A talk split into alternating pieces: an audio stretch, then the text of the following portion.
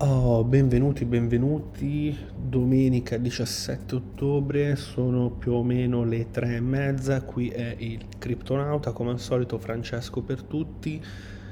Nuova puntata del Cryptocast, croccante, croccantissima perché quest'oggi ho un po' di cose che mi sono appuntato, ho un paio di domande a cui devo rispondere e eh, soprattutto un paio di riflessioni, diciamo che eh, sì, ci sono abbastanza contenuti interessanti, ma inizierei come al solito da quelli che sono eh, i mercati, il mercato, quindi mercato bomba perché comunque il mercato questa settimana ha visto eh, Bitcoin tornare sopra i 60.000 cosa succede? Che la dominance è un po' più forte, quindi ehm, Bitcoin praticamente sta eh, togliendo un po' di valore alle altcoin, ma eh, in realtà eh, l'anno deve ancora finire ragazzi, quindi mi aspetto un,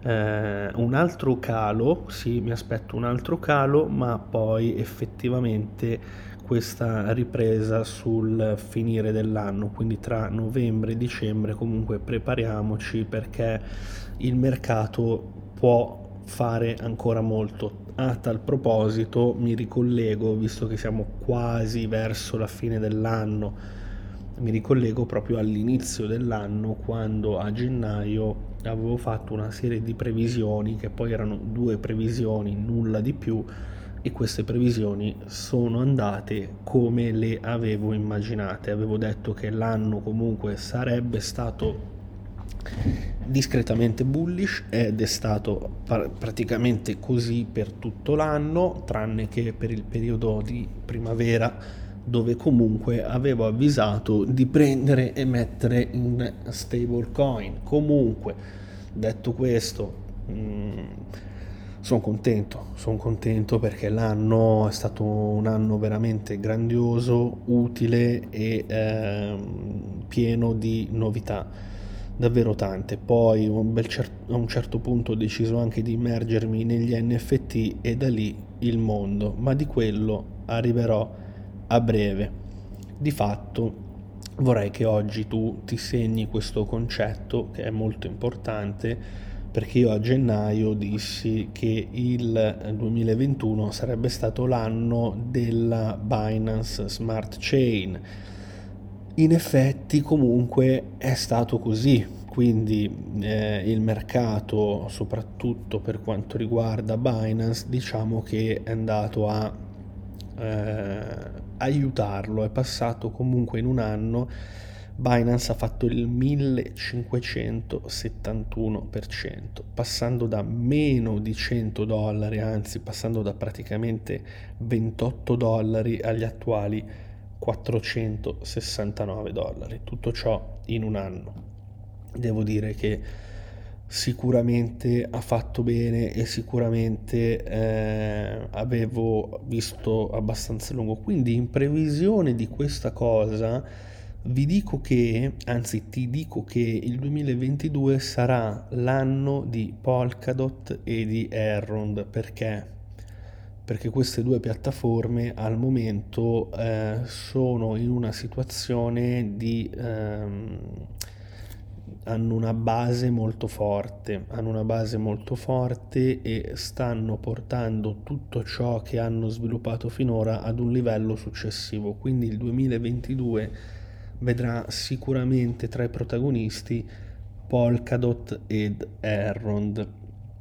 Ora eh, vorrei un attimino, poi vabbè ovviamente ragazzi non posso star qui a parlare di ogni criptovaluta, sapete ormai i miei long, sapete gli asset su cui eh, faccio un po' di speculazione, ultimamente mi sono fermato con la speculazione, quindi ho solo i miei long a lavorare per me, non faccio altro per quanto riguarda le criptovalute, ma sono sempre con un occhio attento alle novità, quindi laddove poi mi appare la novità interessante sono il primo a eh, tuffarmici dentro, quindi sotto questo punto di vista non vi preoccupate perché vado sempre un po' a distribuire queste perle che trovo nel tempo. Io già comunque consigliai Swissborg eh, agli albori. Ora, un concetto molto importante che mi si chiede spesso comunque della DeFi, la DeFi, la DeFi, la DeFi, la DeFi ha moltissimi strumenti, quindi cioè, siamo proprio di fronte a molteplici scelte. Il fatto è che bisogna fare delle ricerche opportune anche per capire cosa si vuole ottenere. La DeFi comunque è un po' più rischiosa rispetto ad altri sistemi perché perché se da una parte ci dà tutta quella certezza di decentralizzazione e quant'altro, dall'altra non si sa esattamente dove si mettono i soldi. Mettiamoci che in più ci sono queste API mostruose, quindi da mm, migliaia per cento addirittura sicuramente fanno gola, ma bisogna sempre fare le opportune ricerche. A tal proposito mi collego un po' alle varie domande che mi sono state fatte, API, APR, eccetera, eccetera. Allora, eh, ovviamente questa non è una lezione, quindi non è che sto qui a, a, a entrare nei dettagli specifici di ogni cosa, ma il punto importante qual è?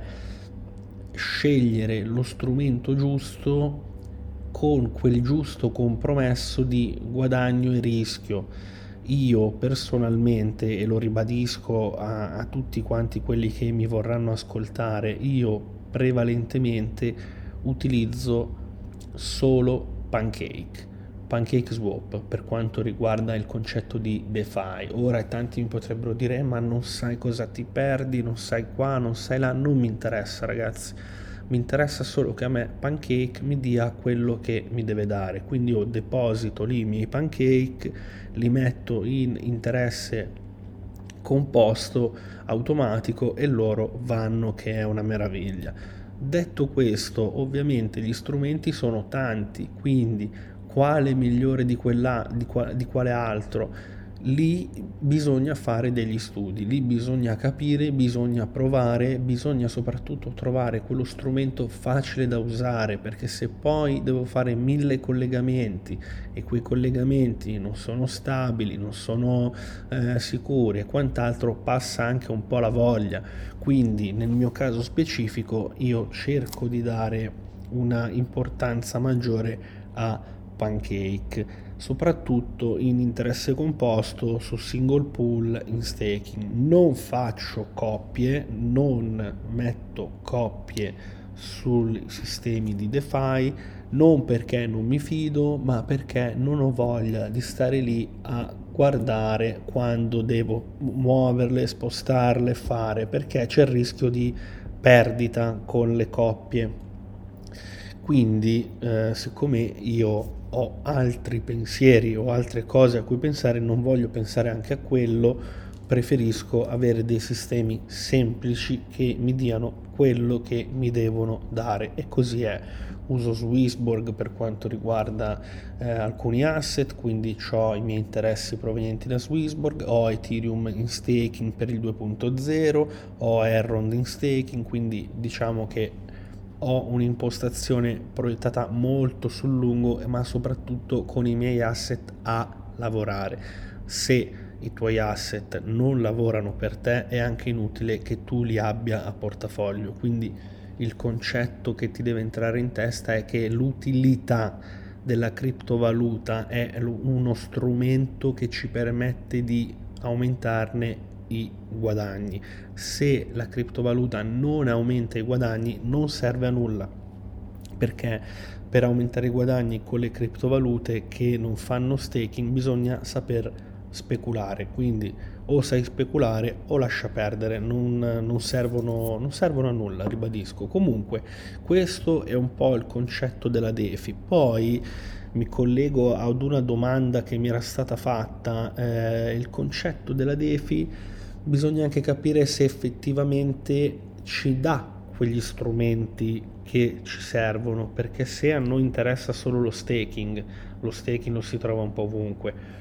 quindi se ci interessa avere un, un income, cioè un guadagno passivo, si può usare benissimo anche quello che non è DeFi, anche se la DeFi offre di più. Certo, offre di più, bisogna anche studiarla di più, approfondirla di più, proprio perché ha delle sfaccettature diverse rispetto ai sistemi centralizzati e quindi qua spero di aver fatto un punto della situazione. Poi ovvio che si può parlare di DeFi a lungo per tanto tempo su qualunque cosa, ma eh, eventualmente fatemi le domande perché senza le domande non riesco a dare le risposte precise e tra le domande appunto mi è stato chiesto eh, una domanda da Rulak che mi chiede mm, pa, pa, pa, mi piacerebbe se potessi spendere due parole su questi punti. Una volta individuati gli asset long su cui puntare come scegli dove posizionarli sul lungo periodo? Questa prima domanda non mi è chiarissima quello che io faccio nel momento in cui dico questo è un long prendo e non ci penso più faccio altro che accumulare, quindi accumulo, accumulo, accumulo il mio long fino al long. Eh, solitamente, almeno per i miei long attuali, il mio tempo eh, è almeno fino al 2000, fine 2023, inizio 2024, se non addirittura 2025, beh, poi lì si vedrà in evolversi, però sicuramente alcuni long fino al 2025 vengono con me, mettiamola così. Poi eh, breve spiegazione su APR, API Impermanent Loss, quando esporsi sull'impermanent loss e quando no, per molti... Ok, allora... Ah, di base l'API è eh, annuale, quindi è tutto un concetto legato alle prestazioni dell'interesse composto su base annua, mentre l'APR è periodico, quindi su un determinato periodo, quindi l'APR può essere mensile, l'API è sempre annuale. L'API è sempre years, quindi annuali, anni, anni. Bene, quindi questa è la differenza tra API e APR. Quando esporsi sul, sull'impermanent loss, praticamente eh, quando esporsi, diciamo che l'ideale sarebbe che le monete nella coppia siano comunque in positivo. Se iniziano a essere in negativo, c'è appunto la perdita. Io non ho mai esposto comunque la mia liquidità sulle coppie, quindi eh, possiamo approfondire sicuramente in qualche contesto, ma al momento non, non saprei dirti di più in merito.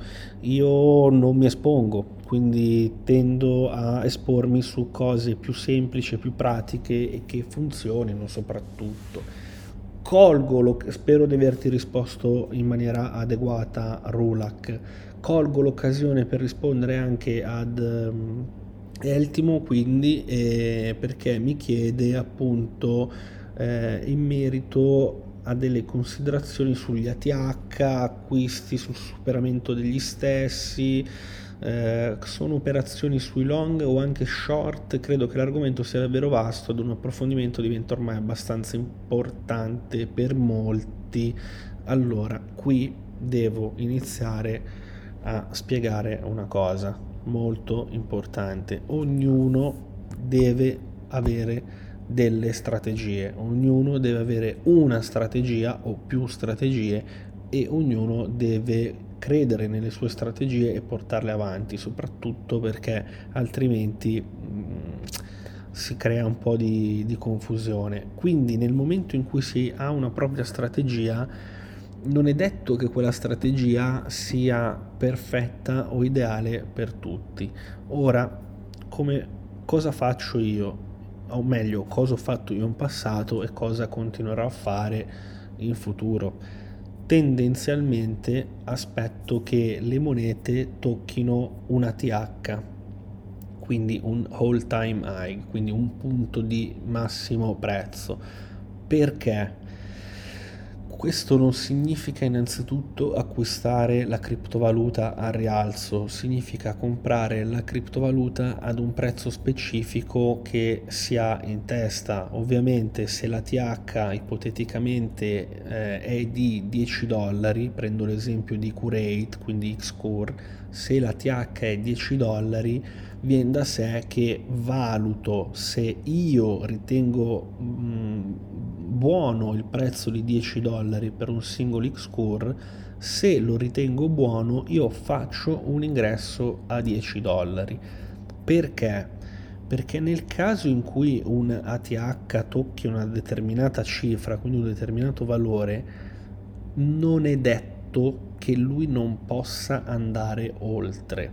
Quindi nel momento dell'ATH non è una regola comprare all'ATH, se il prezzo va bene per le nostre tasche si agisce sull'ATH, quindi nel caso mio specifico per esempio di Errond, io ho comprato Errond anche a 290 quando era arrivato all'ATH di 290, ma perché? Perché sicuramente Errond andrà anche oltre i 290, quindi in realtà si va a comprare all'ATH proprio perché perché c'è quella consapevolezza che il progetto è forte e che può andare oltre. Se non si ha questa consapevolezza, se non si ha un po' questa gestione delle emozioni e del proprio portafoglio, è controproducente comprare agli ATH perché si va incontro ad un prezzo che probabilmente non ci sta neanche bene quindi per comprare gli ATH bisogna valutare se il prezzo dell'ATH è un prezzo che per le nostre tasche possa andare bene. Poi ripeto, se arriva ad un determinato prezzo è perché può arrivare anche più in alto e questa è la mentalità della, dell'acquisto sull'ATH, quindi la strategia all'ATH è solo una, sta- una strategia che permette di avere nella mente dei prezzi fissati che sono poi appunto raggiunti nel tempo. Non è neanche detto che eh, tocchi una TH e poi lo superi nell'immediato, quindi è anche un po' eh, rischioso ma mm, comodo sui long. Ovvio che non è una strategia da shortare, cioè, è contro, cioè non ha senso. Eh, comprare la TH è perché si va long, quindi tutti gli altri ragionamenti non hanno, non hanno senso su questa cosa qui. Spero comunque di aver chiarito questo punto perché è molto semplice. Se si investe su una moneta e si crede in quella moneta, la si vuole portare avanti per tanto tempo, si valutano gli ATH e si valutano ingressi sull'ATH non significa comprarla alta, ripeto, significa comprarla al prezzo che ci sta bene o meno. Quindi spero di aver risposto anche a te, eh, Eltimo, quindi vai. Mm, e infatti tu poi mi hai fatto l'esempio di Xcur, ok, appunto, e, e ti ho risposto. Quindi se Xcur tornerà a 10 dollari, nel caso specifico di Xcur, a me sta bene comprarla a 10 dollari, io comprerò a 10 dollari. Questo è per quanto riguarda appunto tutto il discorso dell'ATH. Quindi spero di aver risposto in maniera adeguata e qua vorrei iniziare a fare delle considerazioni su che cosa secondo me a questo punto ehm, diciamo che le istituzioni nel breve non vogliono non vorrebbero tornare al di sotto di eh, certe cifre. Quindi per chi si chiede come sarà il futuro di Bitcoin, ovviamente nessuno ha la sfera di cristallo, però si può fare un, un semplice ragionamento. Da una parte abbiamo appunto queste mh, istituzioni che hanno creato delle posizioni forti su Bitcoin, dall'altra parte ovviamente balene, balenotte, squali, squaletti, squaloni e dubito fortemente che le istituzioni vogliano far tornare Bitcoin al di sotto di una determinata cifra. Quindi ora vi faccio io una domanda a voi. Ma secondo voi c'è da aspettarsi il bottom di BTC, quindi di Bitcoin, a 40.000? O potrebbe scendere ulteriormente sotto i 20.000 nel prossimo anno? Fatemelo sapere voi, ditemi voi cosa ne pensate, perché io credo, e non sono l'unico ormai a crederlo, che questi 40.000 di Bitcoin potranno essere davvero il nuovo bottom per quanto riguarda il futuro del mercato, ma soprattutto poi di Bitcoin, anche perché in questo momento la riflessione qual è?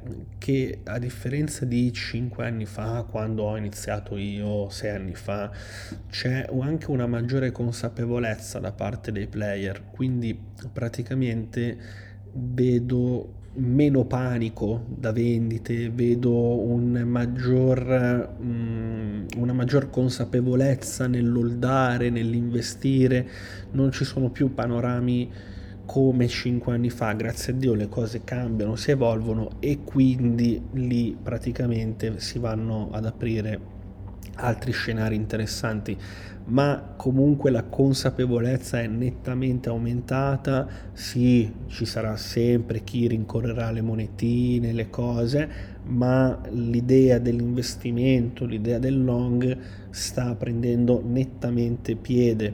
Poi la speculazione rimarrà, il trading rimarrà, rimarrà tutto, ma è tutto un evolversi molto molto frenetico, tant'è che poi mi sono accorto ragazzi da quando sto esplorando gli NFT, da quando mi sto mettendo a eh, studiare, approfondire tutto questo settore, praticamente il tempo è, si è modificato, praticamente un giorno dietro gli NFT equivale tipo a un mese dietro le criptovalute c'è un'evoluzione, una cosa spaventosa che sì, praticamente passi un giorno negli NFT e sembra un mese. È un po' difficile da spiegare questa cosa, ma c'è una velocità negli NFT che è mostruosa, cioè quello che esce oggi domani è già vecchio, mm, potrebbe non essere più quotato bene,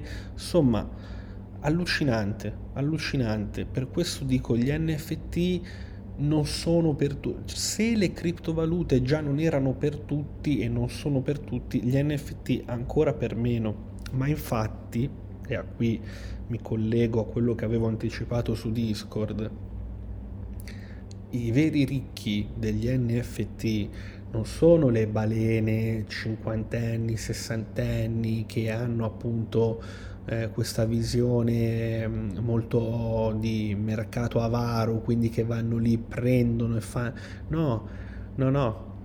I nuovi ricchi degli NFT sono praticamente i giovani, i ragazzini, sono, io dico ragazzini, ma voglio dire dai 15 ai 20 ai 25 anni, sono tutti questi nuovi giovani artisti digitali che creano, creano NFT mm, molto interessanti, alcuni di loro, altri meno, ma poi sono sempre gusti, ma soprattutto creano questo network, questa community molto forte, riescono comunque a dare un senso di appartenenza alla questione veramente molto molto elevato, ma infatti eh, acquistare un NFT senza una community alle spalle significa praticamente acquistare zero valore.